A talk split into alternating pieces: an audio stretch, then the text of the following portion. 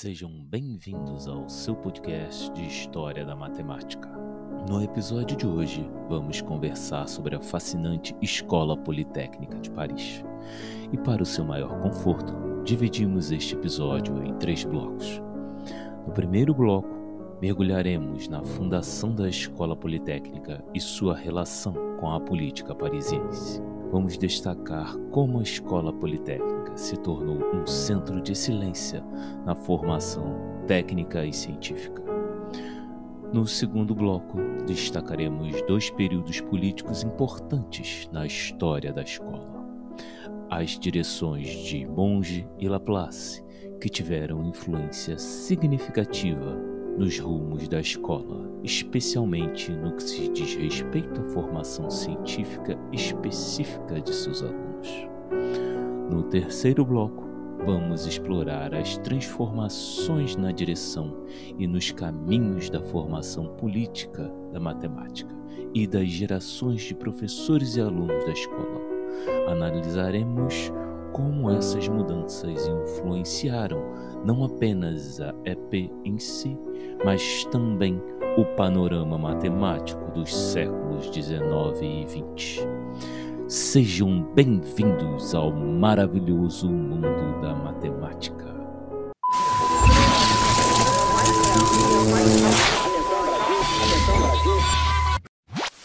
Fala galera, aqui é Marcelo Rainha e esse é mais um episódio do seu podcast de História da Matemática, o Jogos e Matemática Podcast. E no episódio de hoje a gente vai conversar sobre uma das escolas mais renomadas de matemática da França. E quem não poderia faltar aqui comigo, meu amigo e companheiro Léo Rodrigo. Fala pessoal, eu sou Léo Rodrigo e no episódio de hoje nós vamos falar sobre a escola onde passou grande matemática. O nosso novo companheiro, né, já está aqui na praça há algum tempo, mas eu trato ele sempre como se fosse uma figura nova. Ronan. Fala galera, hoje nós vamos falar sobre uma das escolas mais renomadas de engenharia. É, vamos ver. Bom, e aquela que se comporta como convidada, mas já está aqui há mais tempo que muitos de nós, Juliana. Olá pessoal, vamos falar sobre a escola politécnica e também sobre Ampère, Laplace e Fourier. Aí você se pergunta, o que, que esses três têm a ver com essa escola? Você vai saber. E aqui nos Jogos de Matemática tem especialista em História da Matemática. Por isso eu vou convidar o meu amigo e companheiro também, Marcelo Amadeu. Bateu uma salva Ô, de pessoal, palmas aqui pro profissional. Hoje a gente vai entender por que, que, que Revolução Francesa, educação e matemática tem tudo a ver. Então passemos agora ao nosso primeiro bloco, né? A gente precisa entender um pouquinho o que, que é né, a escola politécnica. Isso é uma coisa interessante, porque a gente está falando de, mais uma vez, sobre que período histórico a gente vai conversar, né? Sobre que período histórico da escola politécnica a gente vai conversar. Eu acho que talvez a gente precise entender esses primeiros dois fatores, né? O que é essa escola politécnica, porque quem está ouvindo aqui pela primeira vez pode achar que a gente vai falar do Cefet ou da UFRJ, né? E a gente não vai falar nenhum desses dois fatores, né? Então, assim, acho que talvez a gente pode começar esse bate-papo daí. Bom, Rainha, eu acho que a gente pode começar explicando o que é a Escola Politécnica de Paris, explicando para o pessoal que a Escola Politécnica de Paris é uma instituição que foi fundada no final do século XVIII, com o intuito, obviamente, de formar engenheiros, com e por trás e era um, um período bem conturbado assim na história da França e da Europa de certa forma porque a gente está falando de uma instituição que foi criada ali no rebuliço da Revolução Francesa é, o que, que é- foi a Revolução Francesa bem é importante? Talvez você lembre das aulas de história no colégio a Revolução Francesa sendo esse movimento que tem como estrutura, é, como objetivo principal, tirar aquela estrutura antiga, né, o que eles chamam de antigo regime, que era a monarquia, e instituir uma, uma nova, um novo tipo de organização social, que a princípio seria uma república, depois com Napoleão vai se tornar um império, e depois volta a ser uma, depois volta a ser império. É muito difícil explicar a Revolução Francesa em algumas palavras, tá, gente? Mas essencialmente vai ser esse período aí que vai, vai ter essa- essas mudanças, e uma dessas afetar especificamente a matemática como o principal é, eixo aí que a gente está chamando aqui para o nosso episódio é essa tal Escola Politécnica de Paris, que vai tentar, que vai instituir novos valores para a formação não só de engenheiros, mas eventualmente isso vai ter um impacto muito profundo na própria matemática. E eu acho que esse impacto é o que a gente está querendo trabalhar aqui no, no, episódio de hoje. Tá, é, é talvez até para a gente, para o ouvinte se localizar, né, a École Polytechnique ela é fundada em, em 1794 pouco depois da Revolução Francesa, seis anos depois, é, porque seis anos, talvez eu faz, esteja fazendo conta errada. A, Revolução Francesa é de 1789, né? Exato. Então, assim... Mas ó, rainha, esse foi o que a gente chama não, a queda da Bastilha, né? Foi tipo, digamos assim, o marco inicial. Mas isso não é o, mas a Revolução Francesa não é um movimento que acontece num ano só. Tá? Sim. Ele é um movimento super longo, assim. Eu acho que alguns historiadores vão dizer que dura mais de 30 anos esse período de, de conturbação. É, vai ter com a minha dica cultural aqui, mas um período da Revolução Francesa interessante é aquele filme ou série Os Miseráveis, que trata, por exemplo, do período da Revolução Francesa, mas é pós-queda de Napoleão, ainda consideram aquele período ali alguma coisa de Revolução Francesa entre 1815 e 1832. É, então, assim, é esse período que a École Polytechnique ela é criada. Então, assim, depois de, de a gente estar decapitando o rei, tá pedindo revolução, tá nas ruas gritando, né? O parisiense queimando carroças, porque nessa época eles ainda não queimavam carros. Então, essa. ainda não é... queimavam Peugeot, né? É, ainda não queimavam Peugeot, né? Estavam queimando carroças. Aí é, é, nesse período decapitando o rei. Então, assim, é para é, é, esse período histórico que é, é criada a, a École Polytechnique.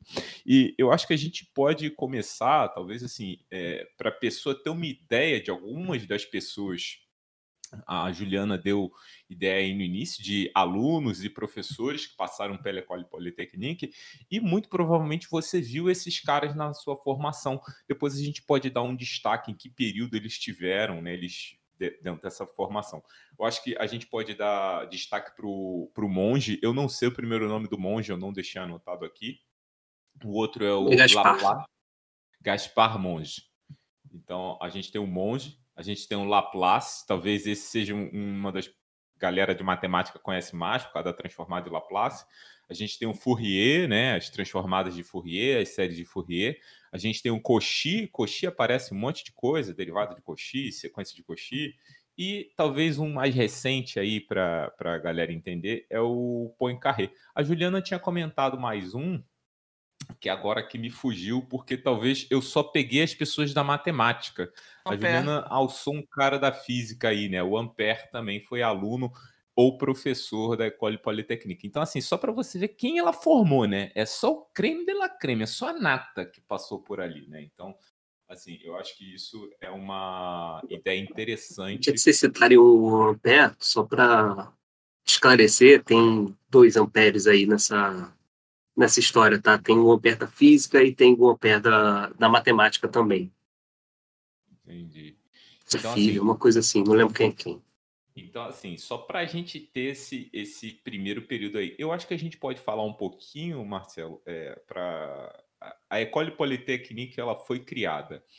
E aí eu queria entender um pouco qual a motivação, assim, já existiam outras escolas de matemática, não só na França, como em toda a Europa, mas a École Polytechnique ela tem um papel diferenciado aí. E aí eu acho que a gente pode começar a conversar um pouquinho desse papel da sua criação. E aí depois como isso se desenrolou, principalmente nesse primeiro período entre 1794 e 1800, que eu acho que é, é um período que a gente tem uma visão sobre a escola e depois alguém entra na, na direção da escola e muda essa visão, né? Como você tratou lá no artigo. Ó, vamos tentar esclarecer um pouquinho assim. A, a escola politécnica, ela no início, ela vai ter uma proposta, ela vai ser fundada ali por alguns personagens. Um desses personagens é o Gaspar Monge, que você acabou de citar. Ele vai ser, o, se não me engano, o primeiro diretor da escola e vai ficar por, por quase que 10 anos, né, como na direção da escola, não me recordo agora. E isso vai ter uma, uma característica, tá? Uma característica importante para a nossa discussão, que é você pensar que essa escola ela está sendo ela tem, ela tem uma proposta inovadora nela, tá? Primeiro, por quê? A sua proposta era ser um, como se fosse um ciclo básico da engenharia, tá? Você entra na escola politécnica e você vai estudar todo o espectro, digamos assim, que, o, que esses professores vão julgar para a formação de, desses engenheiros. E depois, no segundo momento, depois de dois ou três anos, dependendo do período ali histórico que você esteja falando, você vai ser encaminhado para as escolas de aplicação. Essas escolas de aplicação já são voltadas para uma formação mais específica. Então, você vai ter um, um monte nelas, assim, né? É, um monte não. São, você vai ter a escola de artilharia, a escola de engenharia militar, a escola de pontes de estradas, a escola de minas a escola de geografia. São cinco escolas de aplicação é, nesse, nesse momento. E aí você tem, enfim, o, aquele. Aí sim, quando você faz a escola de aplicação, é que você vai fazer, é que você vai se tornar um engenheiro dessa, desse tipo aí que eu citei, né? Então, você tem os tipos que são militares e você tem as, as escolas de aplicação que são civis. E, enfim, nessa estrutura, a escola politécnica ela vai se escolher, ela vai, vai se decidir, ah, o que, que a gente decide se formar engenheiros. Então, ela tem um, um ponto de vista bem pragmático ali em alguns momentos, em outros momentos nem tanto, que é olhar, para algumas disciplinas, por exemplo, a física, é, olhar para a química, olhar para matemática, vai olhar para algumas disciplinas que a gente é, é, já é muito familiarizado e vai introduzindo o currículo dessa formação desses engenheiros, pra, e aí depois tem outros objetivos com isso. É, professor, uma pergunta que eu tenho. Uh, a gente vai falar, na verdade, da Escola Politécnica como é, uma, uma instituição referente à matemática. Só que já dá para ver que a escola politécnica ela não foi criada por esse com esse intuito. Não tinha a ver com matemática, tinha a ver com engenharia. E isso provavelmente era de uma demanda do governo. Quem era responsável pela educação na França, né, naquela época? Você tocou no ponto-chave, Ronan. É, quando a gente olha para essa escola politécnica, ela, tem, ela vai ser inovadora no sentido, não é que Originalmente, na França, até então, o, as instituições que você tinha formando engenheiros eram aquelas academias militares. Tá? E essas academias militares, elas vão, elas têm um propósito bem específico, né? Como estou falando aqui é militar, então elas têm esse propósito de estruturar para guerra, etc. A escola politécnica, ela vai então o, tirar isso do esse, ela vai assumir, o Estado vai assumir a formação desses profissionais. E, em paralelo com a escola politécnica, você tem, por exemplo, uma outra instituição importante sendo criada, a escola normal. Então, a escola politécnica ela vai ter como objetivo, a escola politécnica e a escola de aplicação vai ter como objetivo você criar essa, essa massa de engenheiros, porque você tem que entender que, especialmente depois daquele período ali que Napoleão assume, na Revolução Francesa, é, você tem um, aquela mentalidade imperialista ficando bem evidente, que é aquela ideia de você conquistar territórios, expandir. E uma vez que você tem territórios grandes, você também precisa pensar na logística, no transporte de pessoas, né, no transporte de, do exército, de máquinas e de comida também. Então, por isso que, por exemplo, uma escolas de aplicação vai ser a escola de pontes e estradas, é, algumas delas são militares, então está voltado justamente para a guerra. A guerra sempre foi, né, na, ao longo da história, assim, um, um, um pivô, digamos assim, para você fazer investimentos públicos. Ah, isso, essa mentalidade imperialista se vive até hoje, né? Só uhum. abrindo parênteses aqui, você pensa no, na indústria bélica dos Estados Unidos, como que ela ainda é uma parcela significativa da economia dos Estados Unidos, assim. E voltando aqui para a França no século nessa virada aí do século XVIII para XIX, é que nessa aí eu citei a escola normal, a escola normal vai ter o propósito de formar professores, é, tanto que o próprio nome vai derivar as escolas normalistas aqui no Brasil, né? Bom, essa, essa escola normal tem o objetivo, então, de você criar uma massa de professores para você aumentar a educação. Por quê? Você tem uma coisa que é inédita na, digamos, na história da França, que é o Estado assumindo a responsabilidade da educação, da formação dos seus indivíduos. E a escola politécnica, ela, como ela vai, ela tem essa, ela tem esse caráter inovador, ela também vai buscar o que você tem relativamente novo ali na, em cada uma dessas áreas ali que vão formar o engenheiro. E, o, e na matemática, o que tem, o que está de rebuliço ali que não se fazia muito na educação até então, pensa que a educação até então, quem é, estudava matemática, ou era aqueles casos específicos da, das, daqueles colégios militares que eu citei, ou é outro caso que são as escolas jesuítas ou as escolas protestantes também, é, mais fora da França. É, a igreja, em geral, ela tinha responsabilidade por lidar com a educação, nunca foi o papel do Estado. E aí, o Estado assumindo isso, você tem uma nova configuração, e aí se introduz na escola politécnica essas coisas inovadoras. Para matemática, uma dessas coisas inovadoras, muito importante, vai ser aquela discussão que a gente estava falando da análise. Então, a introdução do cálculo na formação de. É, a introdução de você estudar propriedades matemáticas, propriedades algébricas, né? Esse tipo de, de assunto você não estudava naquelas escolas é, católicas ou protestantes. E agora você está introduzindo isso na, no ensino na no ensino superior.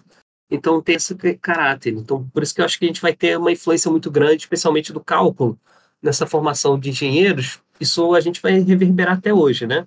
Quando você entra numa faculdade de engenharia, acho que as matérias matemáticas assim fundamentais vão ser álgebra linear e cálculo. Todo engenheiro vai ter essas duas disciplinas, essa, essa sequência de disciplinas ali. Isso se reverbera também na própria formação de matemática, né? cálculo tá aí, a álgebra linear tá aí, fazendo um dos pilares ali do início do curso, assim, de qualquer graduação em matemática. Então, as escolas superiores de matemática da época, elas não tinham por base essas, essas disciplinas? Nem as, as escolas que já formavam engenheiro na época tinham por base essas disciplinas? É, pois é, Ronan.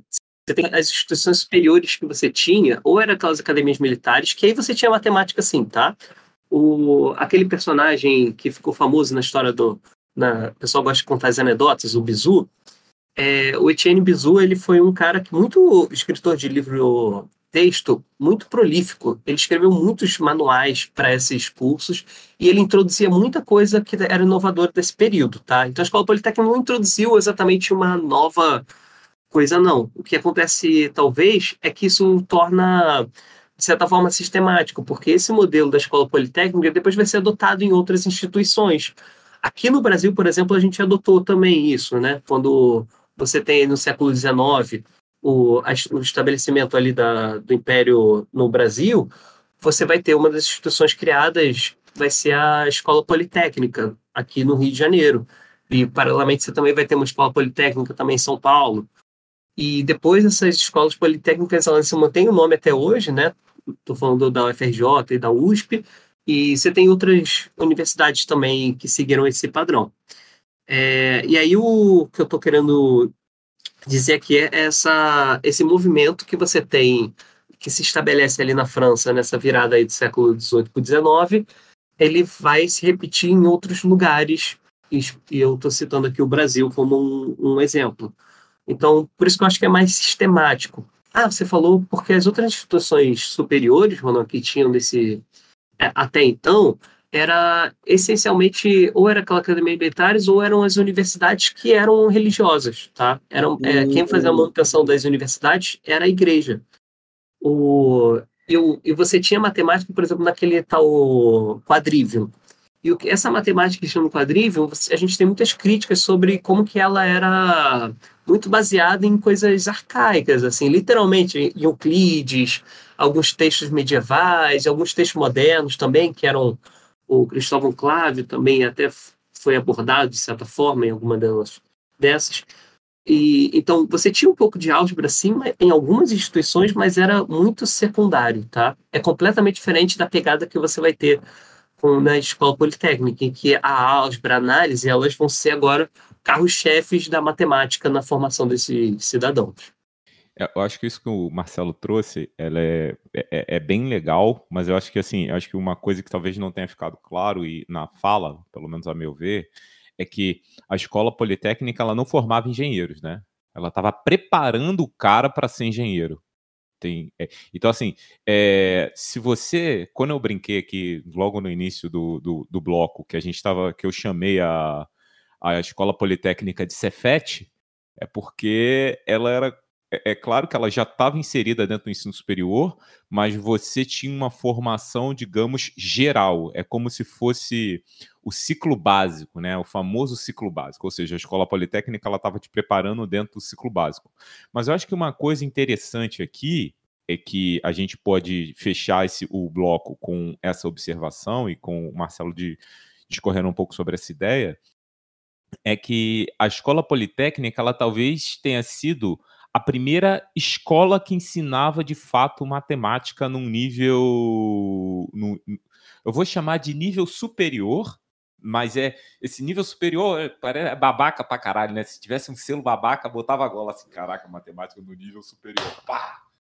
É, porque assim, é, é, de fato que ensinava matemática é, a, é, do que estava ocorrendo ou das demandas ou necessidades que, que os pesquisadores estavam é, desenvolvendo na época. Ela, ela foi a primeira escola efetivamente que ensinou matemática em alto nível. Eu acho que isso é um fator muito interessante, porque talvez tenha sido ela que tenha criado de fato a profissão profissão de, ou seja, você passar a receber para dar aula de matemática em alto nível e futuramente em algum momento até pesquisar matemática em alto nível é, eu acho que a gente pode fechar o bloco com, com discorrendo um pouco sobre essa ideia desse papel mesmo da École Polytechnique dentro dessa educação matemática que se desenvolveu nos anos seguintes, né? Que é o que vai ser o tema do nosso próximo bloco. Contigo, Marcelo.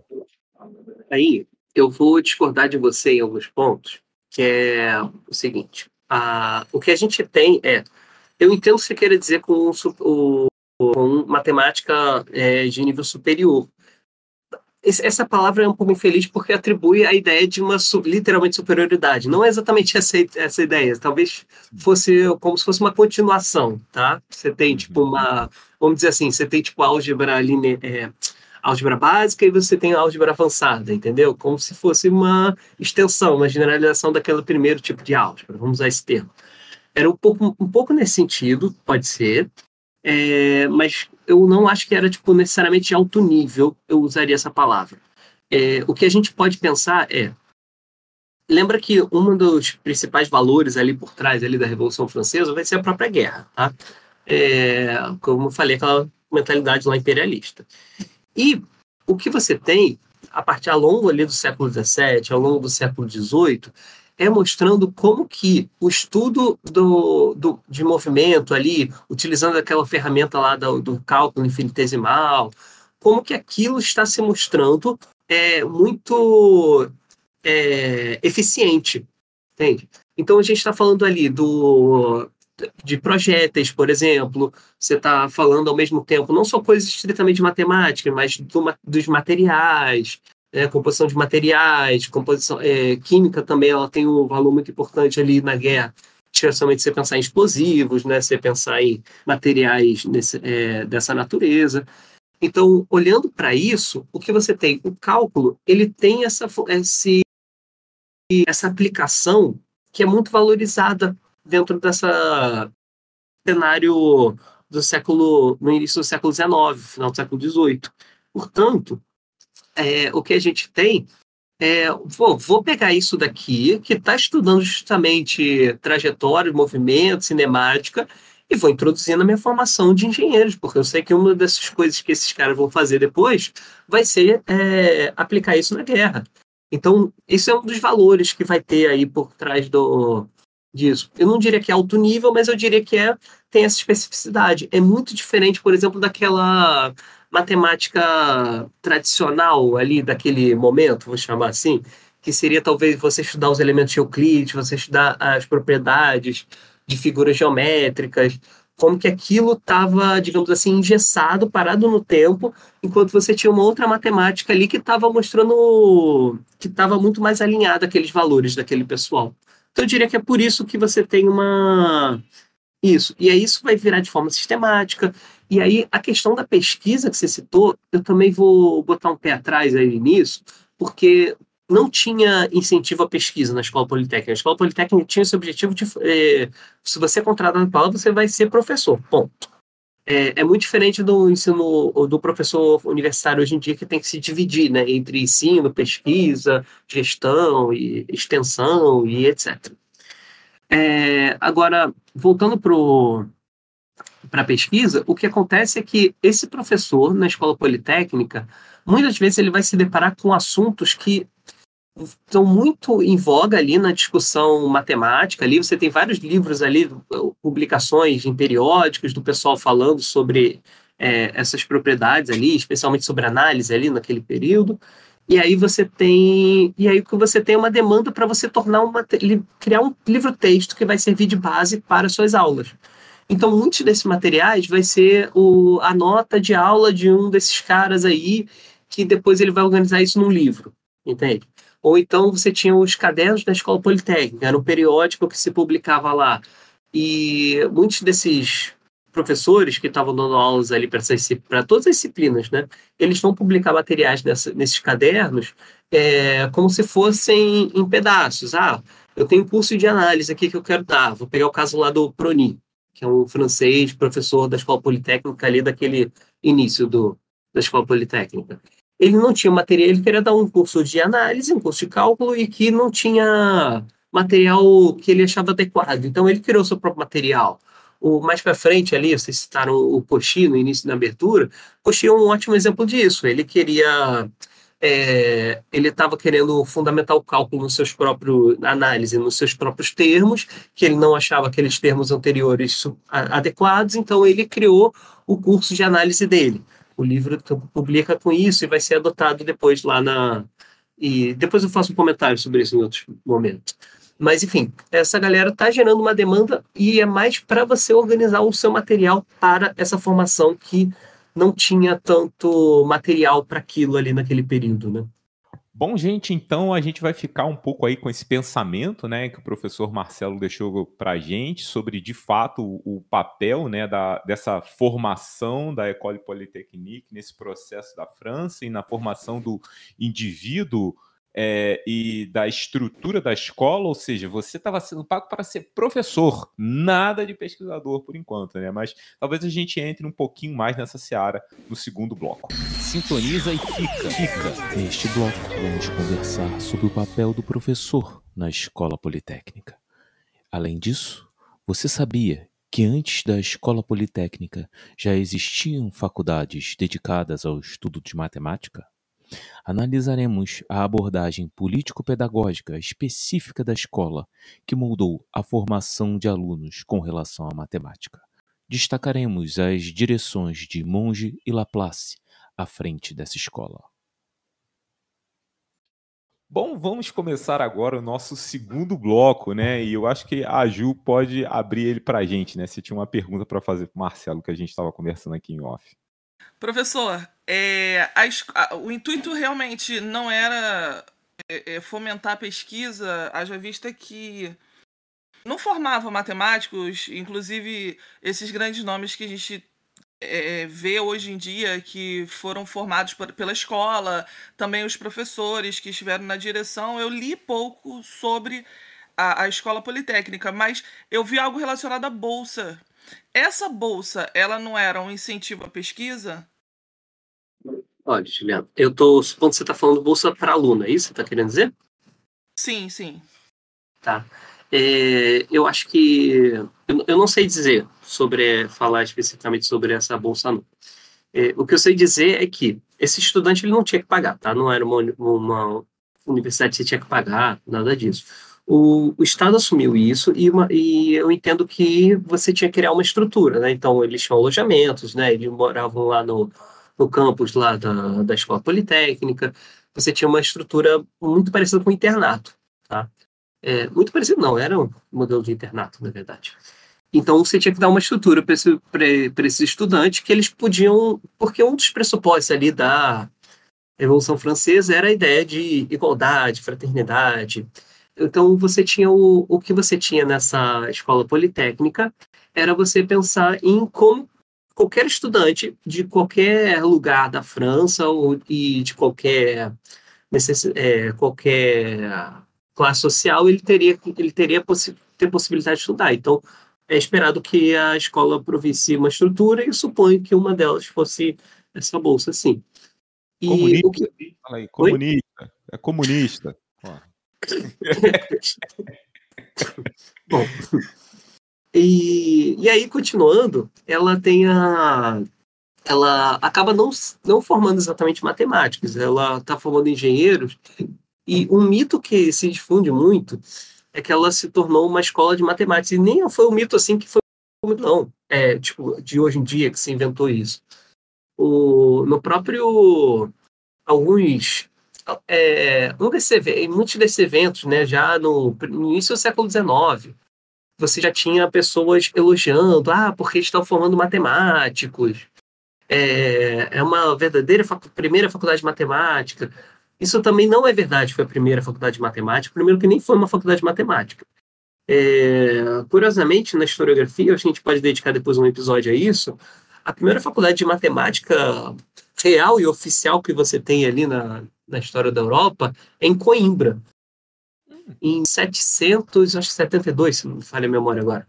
É, no século XVIII ainda, e com o objetivo de reestruturar aquele trívio e quadrívio, aquelas artes liberais lá na universidade. Isso está dentro também com aquela reforma do Marquês de Pombal, que a gente pode ter aprendido também na escola, a reforma do Marquês de Pombal, porque isso afetou também aqui o, o Brasil, de certa forma. Bom, mas tirando a escola, a faculdade de Coimbra, que a Universidade de Coimbra, que tinha uma faculdade de matemática propriamente, a escola politécnica não tinha essa faculdade. E uma, um dado bem interessante que eu, que eu observei é que, se você pegar os primeiros anos de publicação daquele, naquele periódico lá, os cadernos da Escola Politécnica, os primeiros anos você tem muitas publicações em química, muitas publicações em física, em propriamente engenharia, né? Em desenho, em outras áreas, e uma parte, menos de 20%, acho que é, em torno de 19% das publicações naqueles primeiros anos eram de matemática.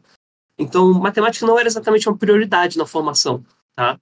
Desse, é, dessa galera. É, era tão importante você aprender matemática como você aprender química, sabe? É, aliás, eu diria que até mais foi mais valorizado em determinados momentos. E depois você tem uma configuração, já no início do século XIX, que as publicações em matemática elas ficam mais da metade. Tá?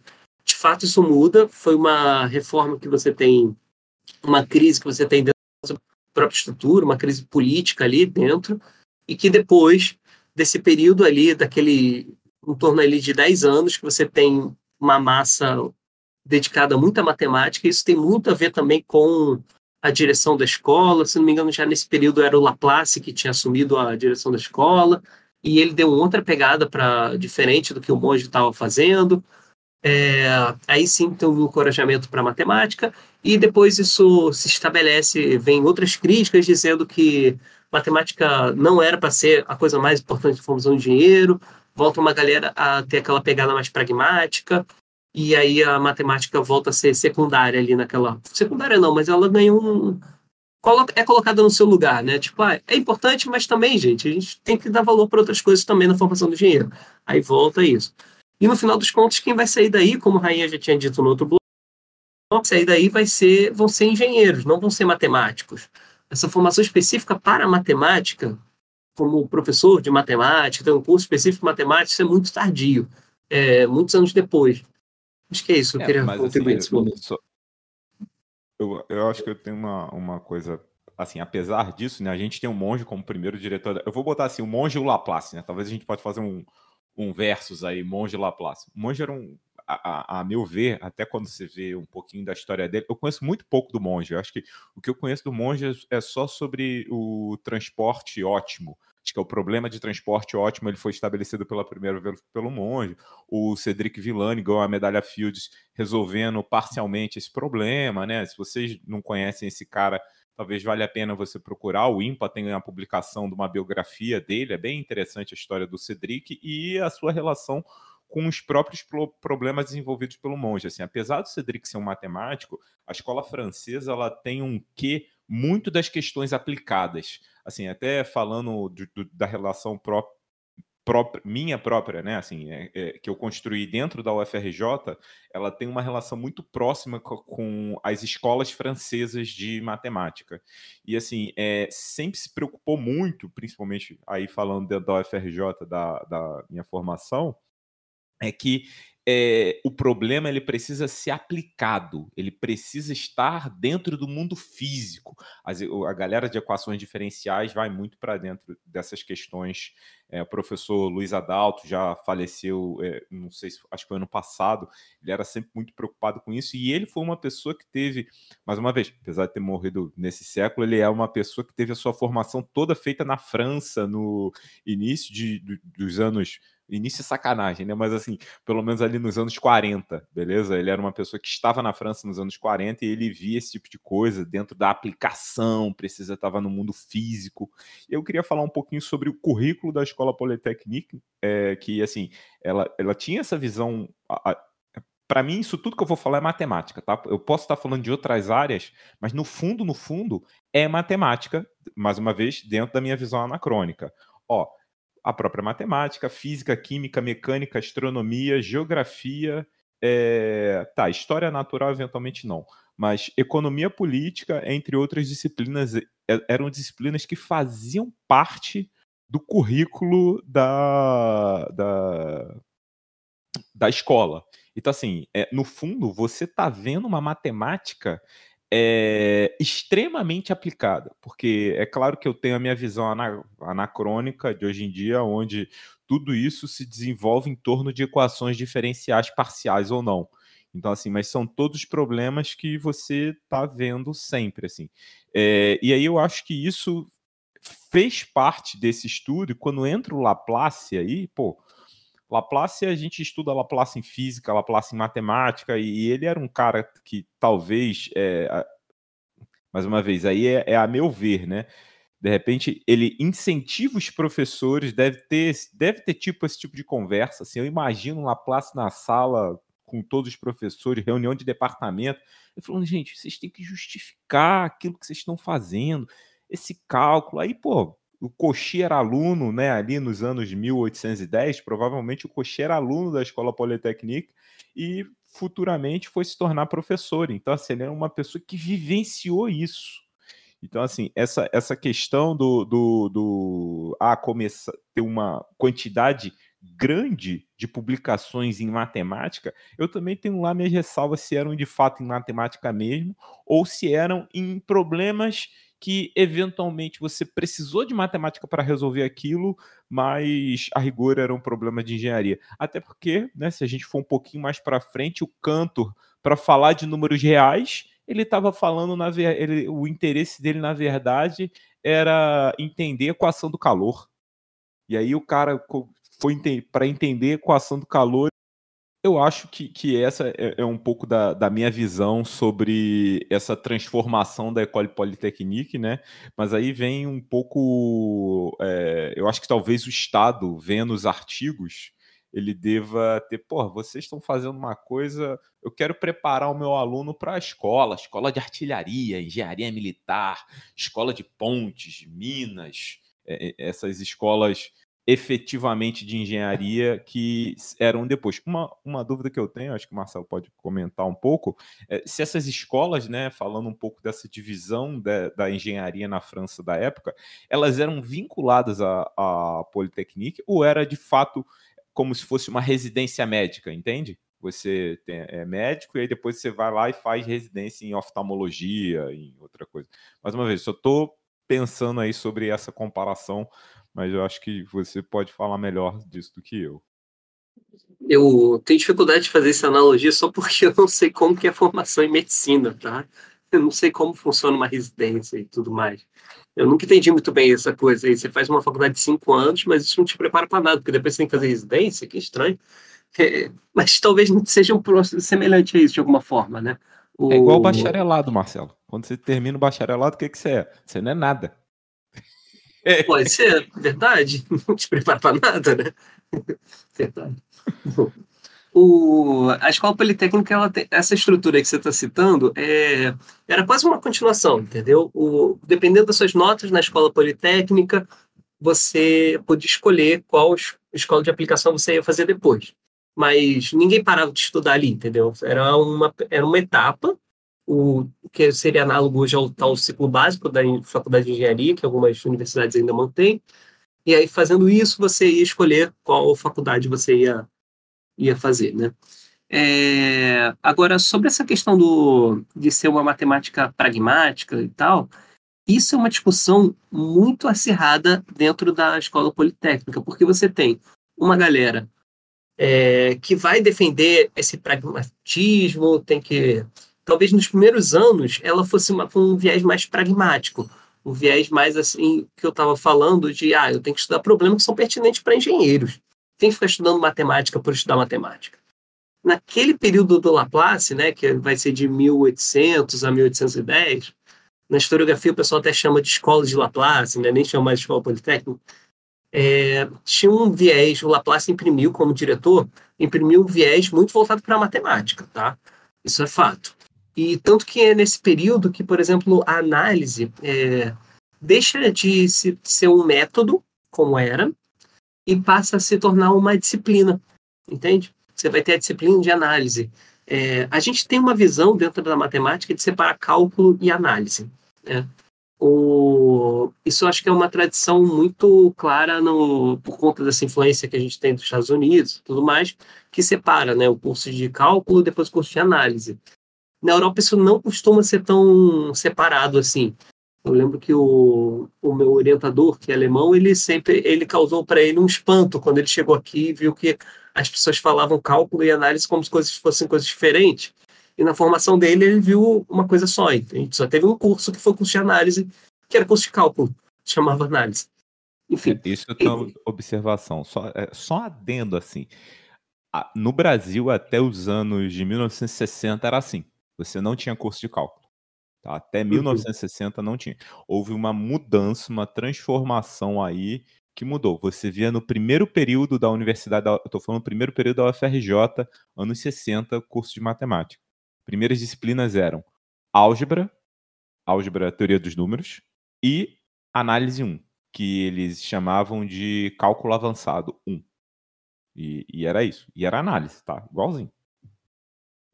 Aí, ó, tem informação aqui, hein? Bom, o, enfim, é, então essas disputas, depois a escola, é, esse perfil do Laplace muda, tá? A escola volta, digamos assim, aquele até um caráter mais pragmático, e, e aí vai, vai ser essas disputas. Então, você citou o Cauchy, o Cauchy talvez seja um ótimo exemplo dessa, é, dessas disputas. Por quê? O, o curso de análise lá do Cauchy, o Cauchy foi estudante da escola politécnica, inclusive acho que naquele período do próprio Laplace, e depois ele volta à escola politécnica como professor anos depois e ele cria esse curso de análise. O curso de análise do Cauchy, eu acho que é um exemplo bom, porque ele é, essa abordagem que o Cauchy tem para fundamentar a análise é muito utilizada hoje em dia nos cursos de cálculo, né? É muito valorizado, cálculo, não, perdão, no curso de, de análise real. É, e aí, portanto, o, e é muito interessante você ver o Cauchy com uma muito diferente daquele pragmatismo que a gente está acostumado dentro do curso de engenharia, ele está fazendo uma matemática com outro viés, que talvez seja mais focada ali na matemática por si, por si só. E, eventualmente, tem um problema muito bom na historiografia, que é a repercussão do curso de análise dentro da Escola Politécnica de Paris. E foi um fracasso, assim. Foi tipo assim, é tinha uma pesquisa de um colega meu que ele estava estudando para ver como que foi a recepção. É, tem alguns indícios sobre a recepção dos alunos do curso de cálculo. E o Cochi parece que era um professor muito impopular por conta dessa pegada dele. E o curso e acabou que o curso dele de análise não foi tão adotado assim na escola politécnica. Surpreendentemente, ao pegar nas outras escolas, formações de engenheiro ou curso de análise fora da França, por exemplo, na Alemanha e na Inglaterra, você encontra um, um, um número de cursos que está adotando o curso de análise muito maior do que na própria França. Isso é muito irônico isso. E aí eu acho que era a tese desse meu colega que é defendia que esse era um dos motivos que o Cauchy ficou famoso. Nem foi por causa da França em si, mas por conta de, de outros países terem adotado o curso de análise do Cauchy.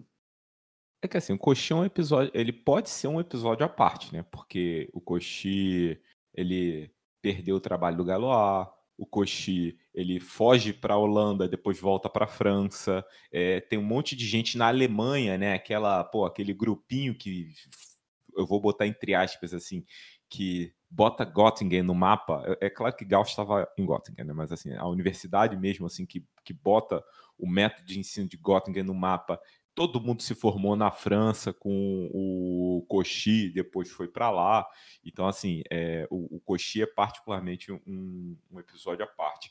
Mas é, ainda falando da École Polytechnique... Mas, ó, Rainha, assim, você não pode falar não, porque eu tô visão mãe enviesada, né? O professor de análise dizer, hum, vamos fazer Cauchy? Ah, tá suspeito não, isso aí. É, é, isso é um fato, assim, eu, eu, eu gosto bastante do personagem.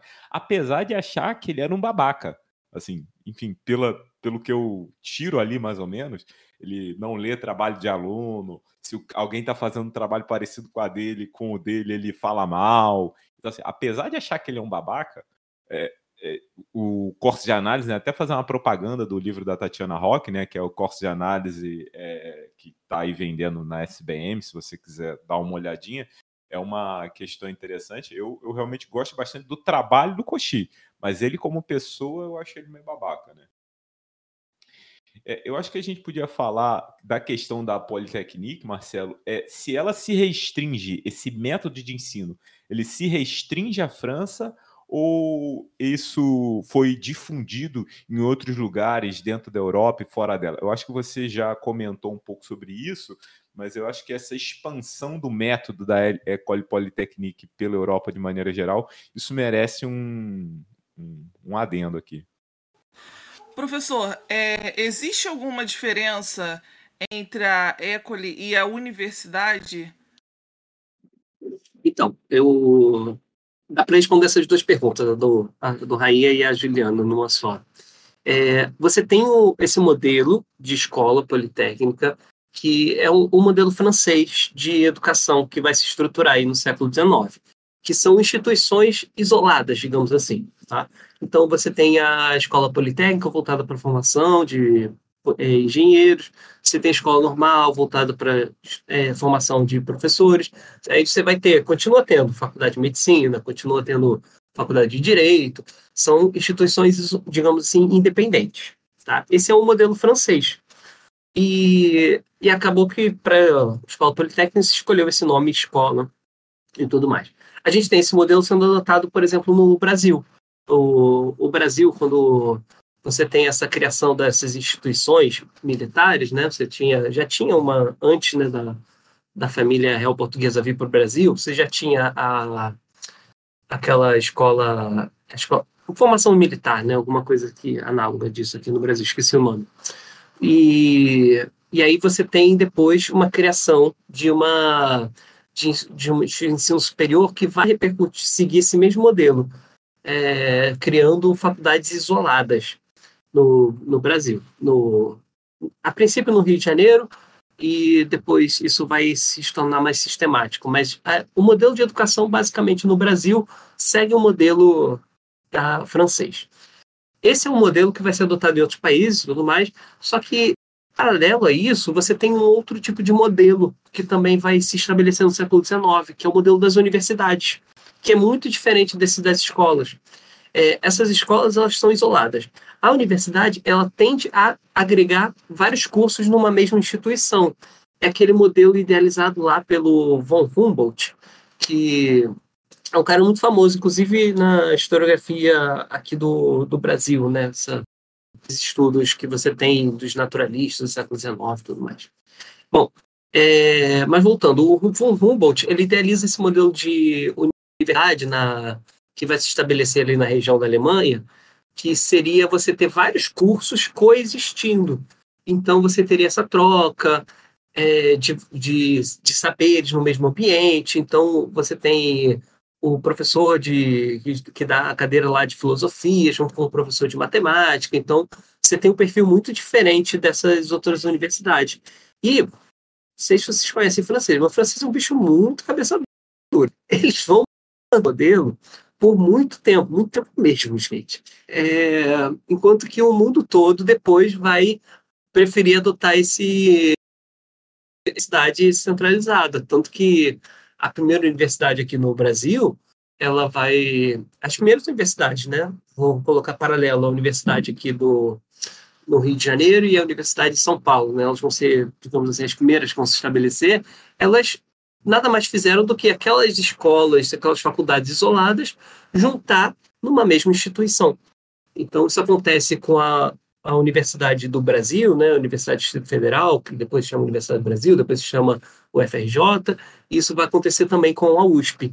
É, e, paralelamente, vai acontecer também com outras universidades, inclusive, né, aqui no situa também acabou sendo um modelo parecido, né, que é a Unirio.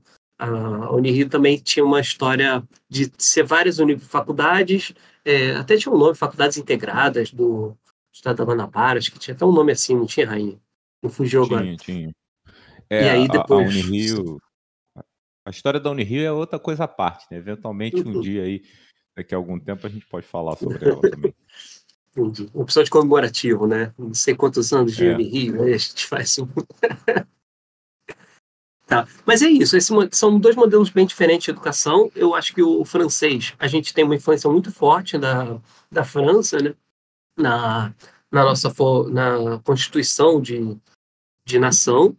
O, então, esse modelo francês acaba sendo bem, é, sendo nossa referência e também no Brasil, essas escolas também nesse formato, né? O, tanto que as primeiras escolas aqui no Brasil que você tem, também, além das escolas Unidos, né, você tem os primeiros liceus, ah, tem vários nomes assim franceses ali no nosso vocabulário dentro da educação em função dessa influência. Né? E com isso, gente, a gente fecha o nosso segundo bloco, tá? Eu sei que assim o papo tá bom, né? Mas assim muitas das coisas que a gente iria abordar no terceiro bloco é, a gente já abordou nos blocos anteriores, mas a gente vai iniciar o nosso terceiro bloco para o fechamento desse episódio maravilhoso. Sintoniza e fica. fica. Passamos agora ao terceiro bloco, onde vamos explorar a transformação na direção e nos caminhos da formação política e matemática das gerações de professores da Escola Politécnica. Analisaremos as mudanças e influências não apenas para a Escola Politécnica, mas para toda a França do século XIX e XX veremos, além disso, a sua influência dourada em toda a Europa, por que não dizer em todo o mundo. Então, beleza, a gente vai iniciar aqui o nosso terceiro e último bloco dessa conversa maravilhosa sobre a Escola Politécnica. É, o Ronan tem uma pergunta para a gente, né, Ronan? Faz aí. Tenho sim. A pergunta que eu queria fazer, na verdade, era a gente ouve, na verdade, que o, a EP, a, a Ecole Polytechnique, ela introduziu um chamado método analítico. Só que falar só método analítico fica muito vago. Eu queria entender o que é esse método analítico e qual é a comparação dele com o que tinha antes. Por que, que ele é tão melhor? Por que, que ele foi tão instaurado? Por que, que ele foi tão difundido? Essa é a minha pergunta. Ele tem a ver também com o discurso do método, né, Marcelo? Você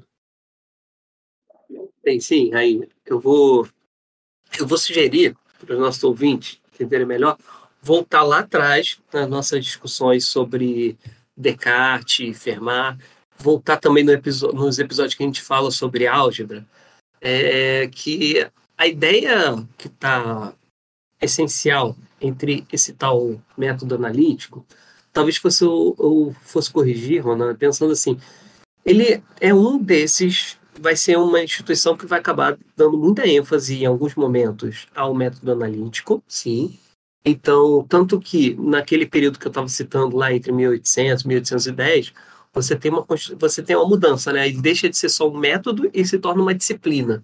Então, dentro disso, é, a gente consegue visualizar talvez um movimento de sistematização daquele conhecimento que a gente está chamando de análise. É, então ele vai, vai, vai ajudar sim, ele não vai ser tipo o primeiro, né, claramente, e também não é o único que está promovendo esse, esse novo método. É, Para a gente entender o que é análise, talvez a gente tenha que entender o que é síntese. É, ela, a análise vem como contraponto da síntese, tá? E você tem muitas leituras na história, muitos significados diferentes para essa dualidade, tá? Inclusive outras áreas também têm essas diferenças, né?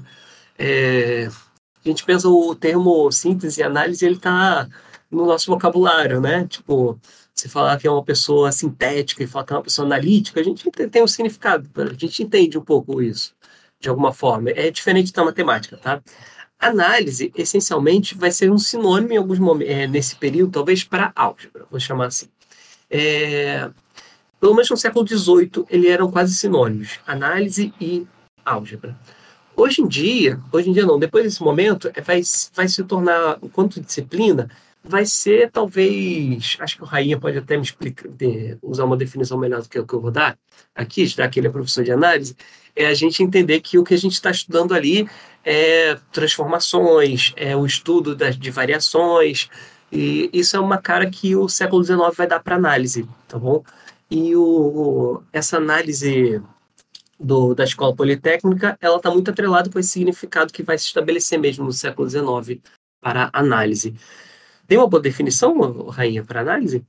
É, o, o, eu acho que assim, a questão da análise, ela entra muito dentro do estudo do universo das funções. Eu acho que basicamente a análise, em, em qualquer nível que você vá, tanto no, no mais básico quanto no mais avançado, você está tentando entender o, o, universo das funções e como é, ela, na, na sua utilização, ela relaciona os espaços beleza? Ou seja, se você tem uma função contínua, você tem que ela vai é, levar conjuntos compactos em conjuntos compactos, ou seja, você está olhando para a topologia, ah, ele vai levar conjuntos compactos em conjuntos compactos, ela vai trazer conjuntos abertos em conjuntos abertos. Então, assim, é, você estuda quais as características que as funções têm na relação dos espaços. Acho que a análise hoje em dia ela é, ela está dentro dessa característica. Assim. E aí, Ronan, só para tentar finalizar o, essa ideia, é diferente do que a gente chama de síntese. Síntese a gente pode pegar o exemplo da geometria, tá? Que é a geometria sintética. Geometria sintética nesse período é visto como aquele modelo do Euclides. É, você tem uma proposição que você sabe que dá certo e você vai tentar fazer uma e agora você vai justificar, você vai fazer a demonstração daquilo que você já sabe que dá certo, mas aí você quer, tipo, só meio que matar o bichinho, assim, de vez. Agora, pronto, não tem erro. É, isso é um jeito de fazer matemática. A síntese, ela tá, tem um pouco essa característica.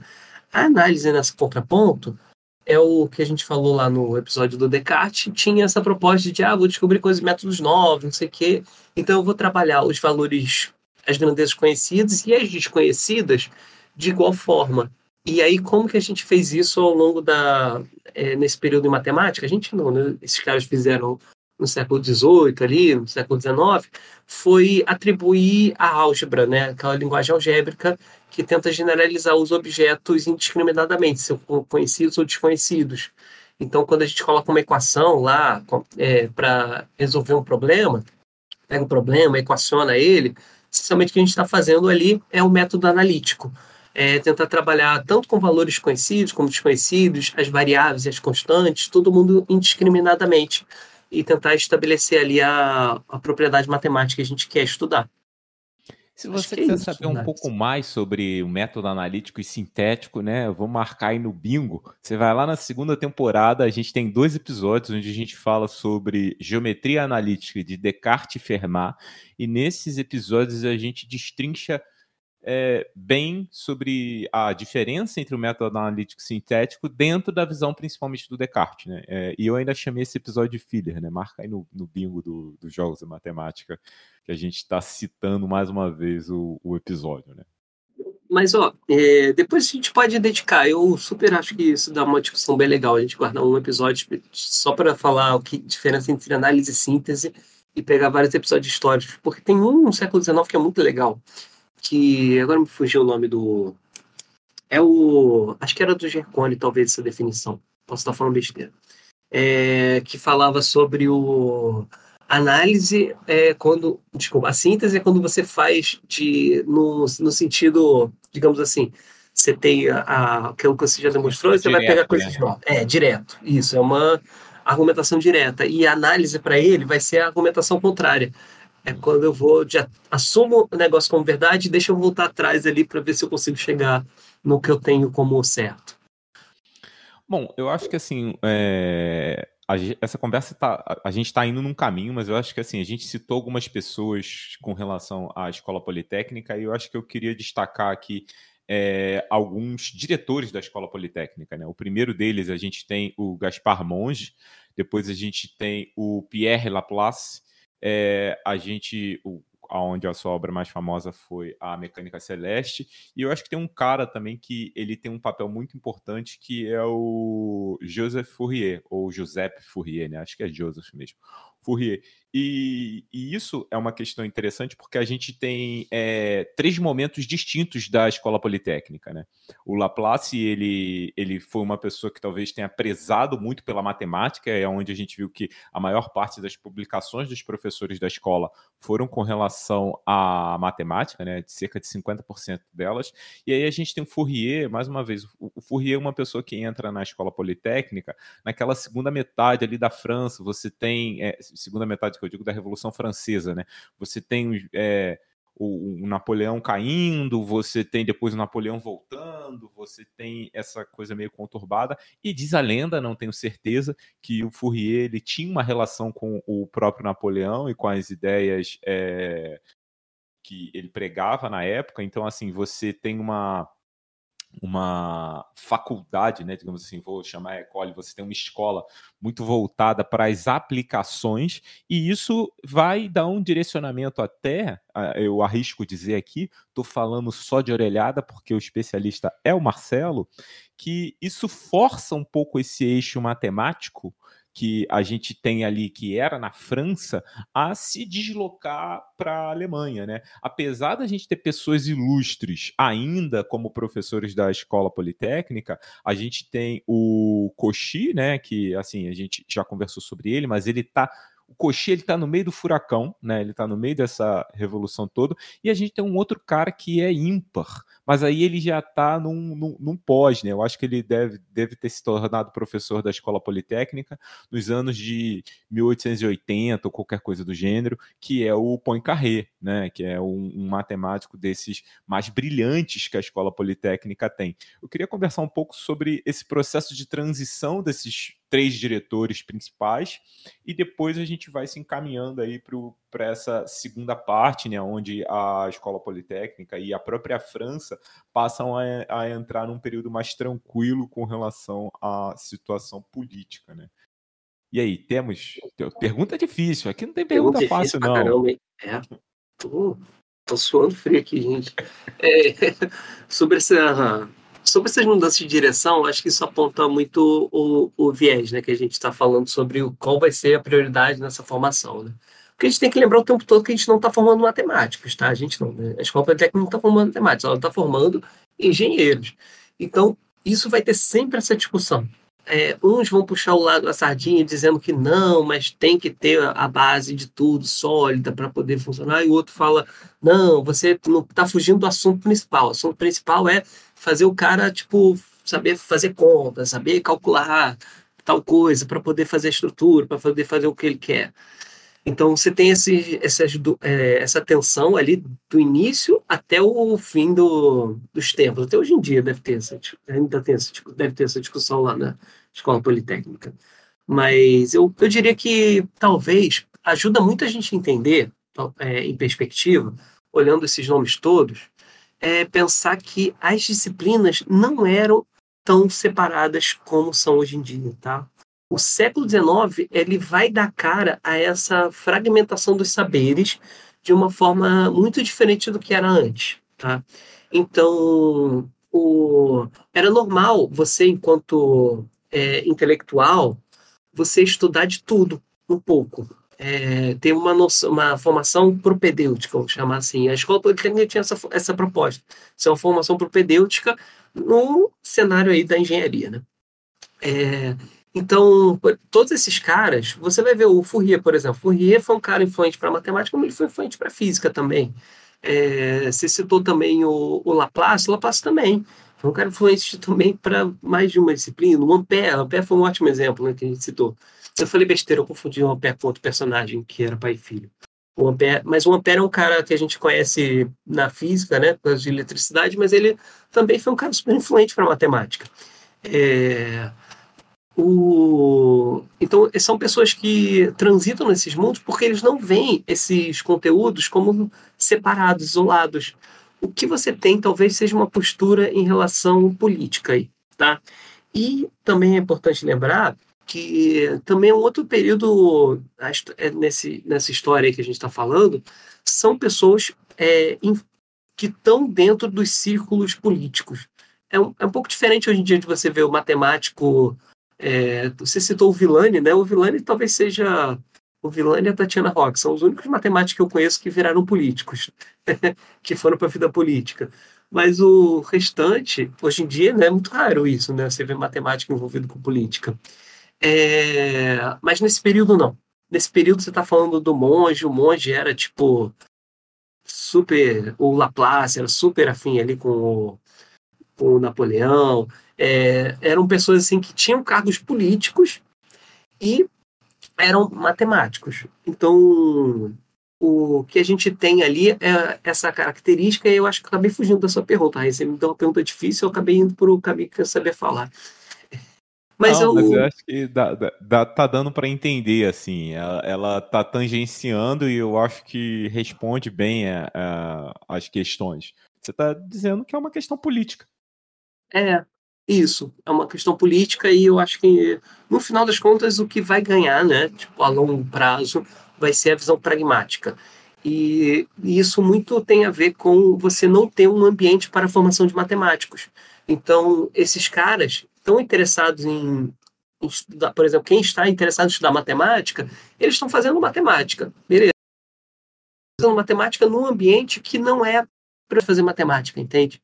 Então, era o que tinha para hoje. Eu acho que o, na história do Brasil tem uma, tem uma discussão muito interessante, né? Um pesquisador é, de São Paulo, Rogério Monteiro, ele tem um artigo muito interessante, né, que é olhando no, no século XX, do século XIX, se você tinha, se você tem matemáticos ou politécnicos. Ele coloca essa provocação, assim, na, na sua pesquisa. E eu acho que esse período também tinha essa, essa, essa ambiguidade. A gente está falando de matemático no nosso sentido, que a gente tem de matemática, aquele cara que faz faculdade de matemática, ou a gente está falando de matemático que por formação é um politécnico e que estuda matemática, entende? É, é, é, mais nesse outro sentido que, que a gente tem ali, e é isso naturalmente vai é, ter várias implicações. Algumas delas, para fechar a fala, é essa que eu citei logo de início, né? São pessoas que estão transitando entre diferentes disciplinas e estão fazendo, e é isso um reflexo da sua pesquisa é, é, ou dos seus trabalhos, dos publicados, é um reflexo também dessa formação que eles têm, que é politécnica, né? É poli, é múltipla, é geral. Mas como está essa escola hoje em dia e qual foi o legado, qual foi a contribuição que ela deixou para gente uh, atualmente?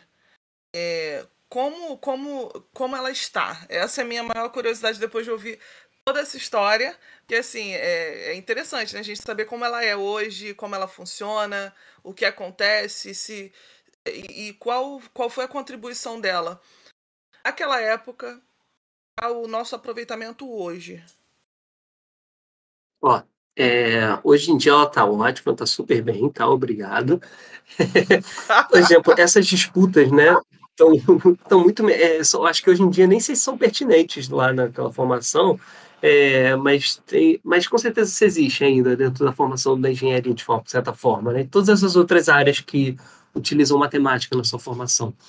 É, que é o qual a fronteira, né? O quanto de matemática você esses é, é prioridade para um, um, engenheiro se formar hoje em dia. Essas discussões existem, né? Estão super pertinentes hoje em dia. Tem uma galera que se debruça sobre isso, uma galera inclusive da matemática, uma galera inclusive da engenharia que se debruçam sobre essas discussões. É claro que eu, ao meu ver, na né, minha opinião, acho que ainda está muito engessada essa discussão na, na formação de discurso de engenharia, né? Falo isso do meu lugar, né? Dando é, quando dou aula para esses cursos, né, que cursos, por exemplo, nosso Rio, a gente costuma dar complementos, né, cálculo, é, fundamentos, são disciplinas assim que para dar conta dos cursos de cálculo e análise para os outros cursos. Análise que eu digo, desculpa, álgebra linear. É, algumas discussões ainda estão muito engessadas, né, o, nesses cursos de cálculo e álgebra linear, eu diria. Mas, voltando para a escola politécnica, ela, o que eu acho que acontece é que depois, né, ao longo do século XIX, você vai ter instituições específicas para a formação de matemáticos.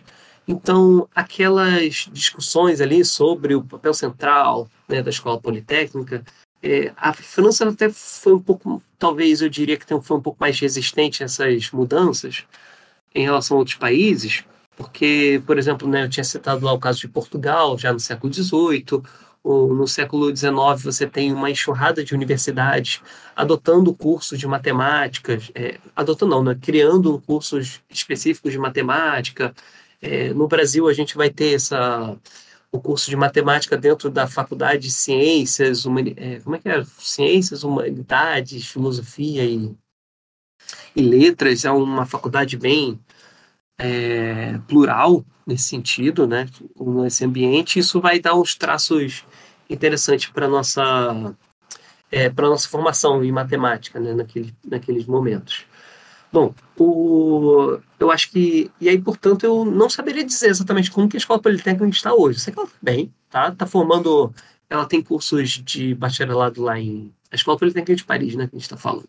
Tem curso de politécnico ainda, também, assim como tem um bacharelado lá em ciências, também tem curso de doutorado, virou um instituto, né? Com ensino e pesquisa, etc. Ela tem um formato muito diferente do que tinha lá no século XIX. O, o que a gente tem é. E o que, o que acontece, talvez, que faça muito sentido na historiografia, é a gente olhar para a escola politécnica sendo uma escola é, com um processo seletivo muito acirrado, tá? Isso se reflete, talvez, no, nos indivíduos que a gente vai ouvir falar ao longo da história. A Escola Politécnica tem um monte de pessoas que a gente nunca ouviu falar do nome, certo? Mas na França, ela acaba virando um, um farol ali, né? Um, um para quem quer estudar, ela, ela em poucas décadas ela ganha um status muito elevado, né, para você estudar, se você quer estudar não necessariamente só matemática, né, mas se você quer ter uma formação de qualidade e tudo mais, então ela vende muito essa ideia. Até hoje se vende muito essa, esse mito da escola politécnica ser uma escola de excelência e tudo mais. É, então, o fato dela ter esse processo seletivo muito restritivo, o fato dela também ter uma, um incentivo do governo muito, é, é, muito talvez distinto, né? Bem, é, bem divulgado, vou chamar assim, bem investido, vai. Vou colocar assim, tem, tem bastante investimento naquela instituição. E, ou tinha, né? Pelo menos. E o reflexo disso é você tem alguns personagens aí que a gente conhece, todos eles da França, que passaram pela escola politécnica na sua formação, e, e é tudo um reflexo disso. É, acho que era mais ou menos isso que eu estava querendo falar para Juliana é, assim, é, eu particularmente eu acho a École Polytechnique uma das, assim, ela formou a maioria dos matemáticos que a gente conhece hoje nos livros de história da matemática. Se não são os alemães, são os franceses. E os franceses geralmente eles passaram pela escola politécnica nesse sentido dessa minha visão eurocêntrica sobre a matemática totalmente enviesada, mas assim acho que é, é, é a, a, escola em si é um personagem muito importante, né? Então, pelo menos essas são as minhas considerações finais. Marcelo, suas considerações finais, por favor. O que eu queria só destacar, que talvez eu acabei falando muito no início, falei, falei muito pouco no início e agora queria dar uma, um fechamento, é pensando que a escola politécnica talvez seja um exemplo muito importante para a gente visualizar como que o, o Estado, assumindo a responsabilidade da educação, tem um efeito na, na, na, formação do não só dos indivíduos, mas também da, da estrutura social também. Vou chamar assim, foi um pouco demais. Mas é o Rainha até falou nessa né, brincadeira do, de comunista. É, o que que talvez a gente perceba muito claro é que quando você tem o Estado investindo pesado em educação, isso se reflete na, na formação do país, diretamente. Assim, a Escola Politécnica é um ótimo exemplo disso. Agora, eu quero só finalizar pensando que essa, esse investimento também não é nada ingênuo, tá, gente? O, se a gente está nesse contexto da Europa, século XIX, é, a França sendo um, um, país que vai, ter, que vai ter essa política expansionista, invadir outros territórios, tanto na Europa como fora da Europa também.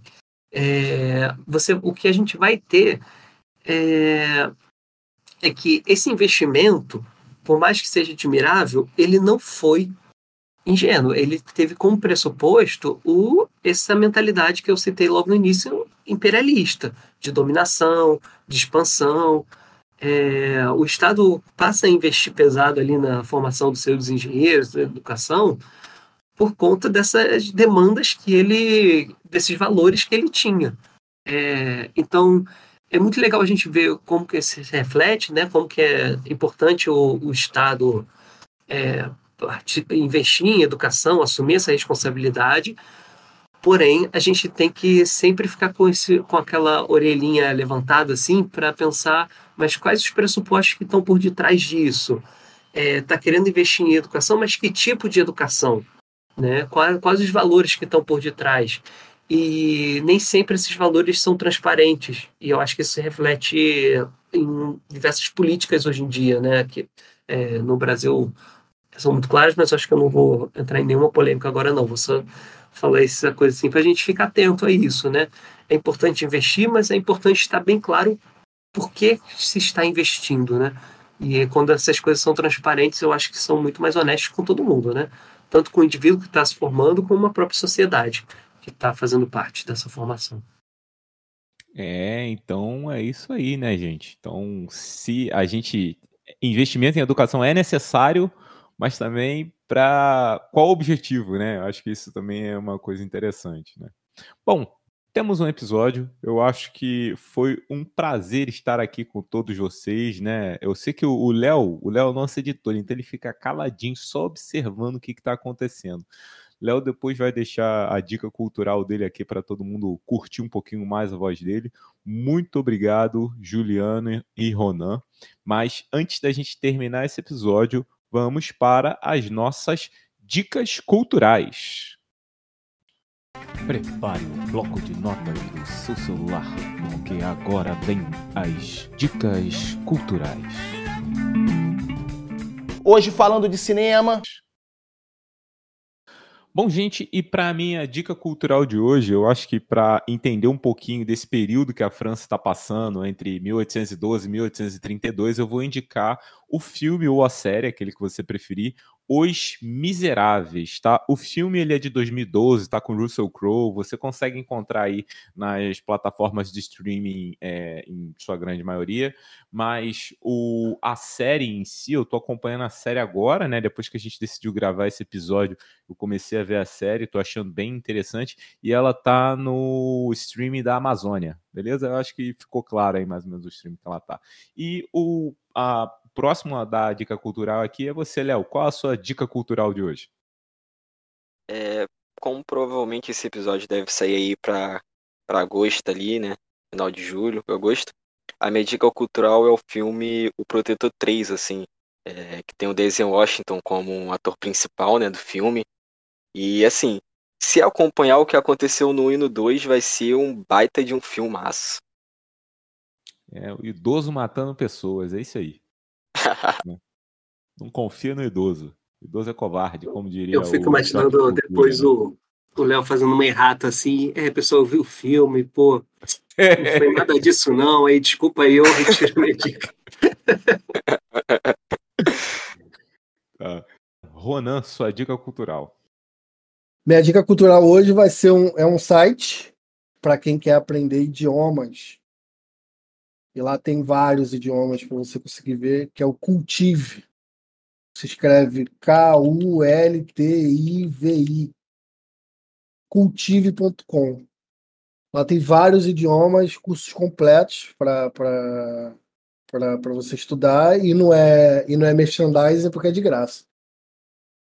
Então, para quem está afim de aprender a falar um idioma novo, é só ir lá. Eu mesmo estou aprendendo a falar espanhol.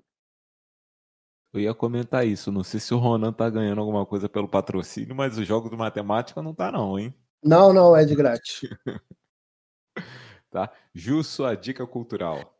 Então, galera, periodicamente a equipe dos Jogos de Matemática faz um faz eventos, né, na Unirio, ah, às vezes em outros lugares também. E a minha dica é que em novembro teremos um evento e você pode e deve nos seguir lá no Instagram.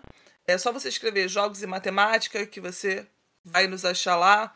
Segue, acompanha, que a gente está sempre divulgando, tem muitos posts bacanas, você vai gostar e fora que você vai ficar também é, por dentro de todas as novidades, de todos os eventos. E é isso aí. Segue a gente lá.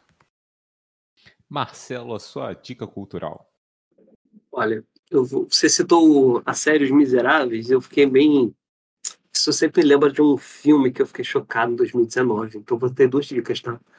Que é um filme também chamado Os Miseráveis, mas é de 2019 e que aparentemente não tem nada a ver com a Revolução Francesa, porque ele se passa nos dias de hoje em dia. É, inclusive, você passa assim logo depois que acaba a Copa do Mundo que a França ganha em 2014, né? E a. Agora 2018. Fugiu. 18, tá. provavelmente. 18, é verdade, falei besteira.